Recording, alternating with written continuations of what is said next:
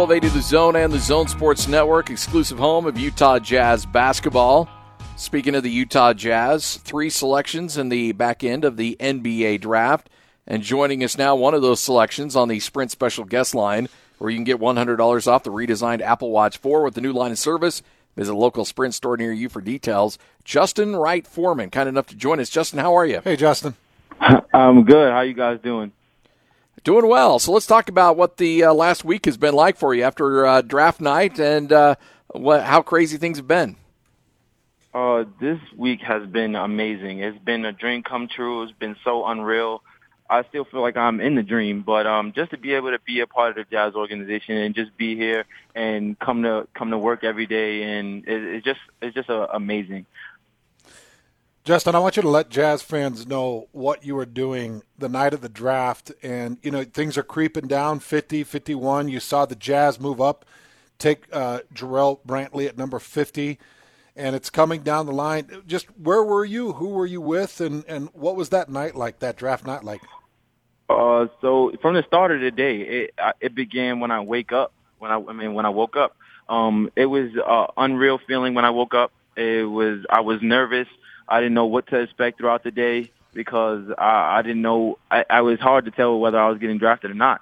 So now it's creeping down to you get to the. I actually had a party uh, with my friends and family, and we were watching it outside, and we had like a little projector screen. And then now, as it's creeping down to 50, I start getting nervous. But once I seen Jarrell get drafted, I was so happy, and it was just an amazing feeling, not only for for him, not only for me, but for the CAA uh, which is the conference we played in. So now it's creeping and creeping and creeping. And then once I seen the Jazz at 53, I, I automatically just put my head in my hands and I, I just, I didn't know w- what to expect.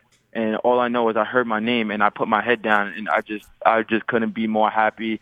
I just thank God for, for everything to pan out the way it did and the Utah Jazz taking a chance on me.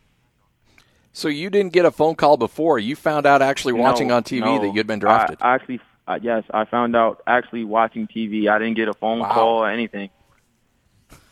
So that's what made the, Did that's you- what made the that's what made it more emotional for me because I was just so ner- I was it was nerve wracking because you don't know what could happen or, or what teams could do. But like I said, I'm just happy to be a part of this organization. Uh, this organization really cares about you and and and definitely definitely very uplifting. Who was the first to call you? Uh, Jarrell. Oh, really? He was te- the first. He was or- the first person to call me, but my phone, my phone was like knocked out of my hand. Everybody was on top of me, uh, just uh, just yelling. So, and once I got back to my phone and I seen I seen Jarrell call me, I, I was. I was like, "Wow, this is this is crazy." I couldn't even believe that he that he called my phone and as a as a as a draft draft as a jazz jazz draft pick. When uh, when did you first hear from the Jazz? How soon after did the Jazz finally get a hold of you? It was like 20 minutes, and I was still in mid cry. You were still mid cry, did you say? I was still I was still mid cry. Like I was I was crying and all all of a sudden I seen an 801 number pop up on my phone and I'm like I'm like oh man I picked up the phone it, it literally rang one time one time and I picked the phone up. I love it. That's awesome. So now we know that you're going to be transitioning over to the NBA game. Obviously, three point line extends a little bit, and you're well known for your three point percentage and your great shooting. How well do you think you can transition to that three point game and, and what you're going to be expected to do here in the NBA? Well, first off, the organization expects me to defend and that's what I'm going to do. Gonna the offensive side of the ball, I really don't think I have a problem, especially coming into work every day the way that I do. I think I should be fine. Uh, adjusting the three point lines, I've been working all all through pre-draft and all through my trainings when I was back at home. So uh, I guess one of my specialties is shooting off the bounce. I'm a good pull up a, a good pull up guy. So now I have, I just have to learn how to extend that to the three point line. I should be I should be I should be great. You uh, you understand that obviously that uh, it, it's it's a hard row for a lot of uh, second rounders to break in. There have been a lot of great second round picks that have been successful in the NBA. But are you excited for this journey? That are you excited for this opportunity? What what are your emotions right now? Uh, my my emotions are very high. I'm just I'm just want to work. Uh, I just want to learn the game from everybody here. Uh, and this organization has a great development with their players, so I'm just interested to uh, to just go in and work every day and see what type of feedback I get on an everyday basis of how I played or what I could do, and just just learn from it. Two-time CAA Player of the Year, and we talked at length about your abilities on draft night. Scotty and I and a bunch of others, we were up until about eleven thirty talking about you guys and, and the draft picks, and did a really deep dive on some of your abilities. But it sounds like the first thing they said to you was, "You better come in and defend." What what was that conversation? And then give us some other thoughts that they gave you and uh, what was expected of your game. Well, they knew I could score the ball, and but they knew I was a decent defender too. But the way coach, the way Coach Snyder coaches, he's a hard-nosed defensive coach who who really values that side of the ball. So with me coming in, I just want I just want to work at being the best player I could be, but also be one of those players that could potentially one day guard the best players on the other team and, and hold them and, and hold them to the least amount of points as possible. Tell us about what basketball's like there with you and Jarrell in the CAA. Certainly a competitive league. It had to be a fun one to play, uh, fun league to play in. Uh, it definitely is a fun league. It's very competitive, and a lot of people don't know that. Uh, our league is very slept on from a player standpoint and from a coach's standpoint too. We have good coaches uh, in the CAA too who really who really take the time to really uh, help us with our game as well. But uh, there's a lot of talented uh, guys in the league, and a lot of people don't know about. So uh, we're just excited and uh, to have this chip on our shoulder to just prove every day that that our league is nothing to be played with. Justin, let the listeners know where you grew up and give us the name of your high school. Uh, I grew up in Laurelton, New York. It's a small place in Queens, and I went to a high school for construction, which was built in 2006. Um, it's a it's a fairly new school.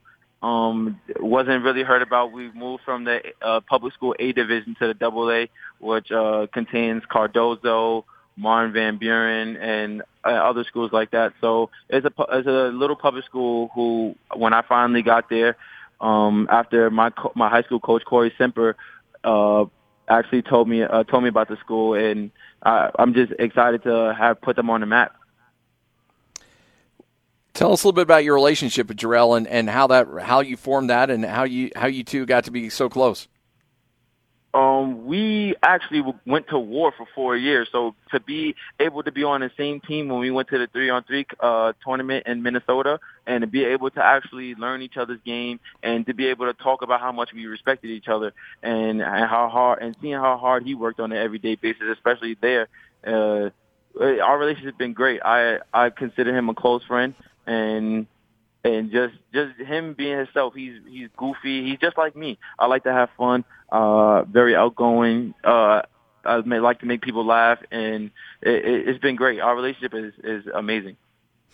Jazz pick Justin Wright Foreman hanging out. So give us your uh, timeline. What you just your when do you arrive, or have you arrived, and and when do you start engaging uh, with uh, jazz workouts? Um, so I've been here. I got here on Sunday and I've been pretty much as soon as I landed, I can't. I went straight to the gym. Me and Jarrell and and uh and Yay. So as soon as we got here, we just got straight to work. Um, and every day since then, we just been we just been working out and getting after it every day in the weight room and doing recovery. You know, you look at the uh, the college college career you had. I know you suffered a heartbreaker in that NIT loss to uh, NC State. You had 29 points in that game uh, and certainly had a great year.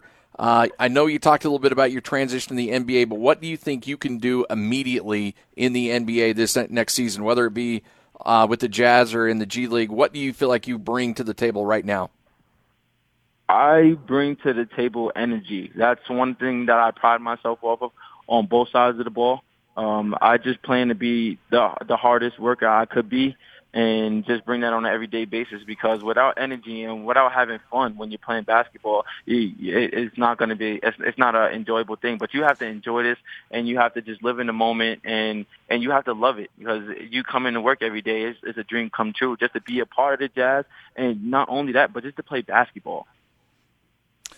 Justin, how familiar are you with the current Utah Jazz roster, and obviously the Mike Conley move. How well do you know these players? How how how much have you watched them, and what do you think about this this roster that surrounds you? uh, this roster has a great group of guys who want to work, and I think that's the very that, that's the most important part. Uh, development that that is is here is is second to none. Uh, they they really take the time to really get to know you as a person and a basketball player as well. And I'm very appreciative of the fa- the family atmosphere that goes on around here. Everybody really takes the time to really get to know you and to see what you're really about. So I'm very appreciative of everything of these guys and everything they do for us. You know, I'm just looking at uh, some of the some of the roles they had you play there. Uh, sometimes you'd play the one, sometimes you play the two. They even had you a few times playing the three. Did that versatility and that that kind of different different uh, responsibilities in college? Do you think that'll help you in the next level? Yeah, because it helped me see different uh, different guards, whether they were bigger or smaller. So being able to sit down and guard the guards in the conference and even in our non-conference schedule, it just it just helps me and gives me confidence that now I come here and I could be able to switch one, two, three and be able to play the one uh, and the two. It just you know it just gives me confidence to be able to be able to score or make plays for others. Well, hey man, it's been fun chatting with you. Hopefully we can do this again soon. Uh, congratulations on getting drafted. We look forward to catching up with you again here very soon. Really happy for you. Thank, thank you so much. I appreciate it. Thank you guys. Justin Wright Foreman. That was fun.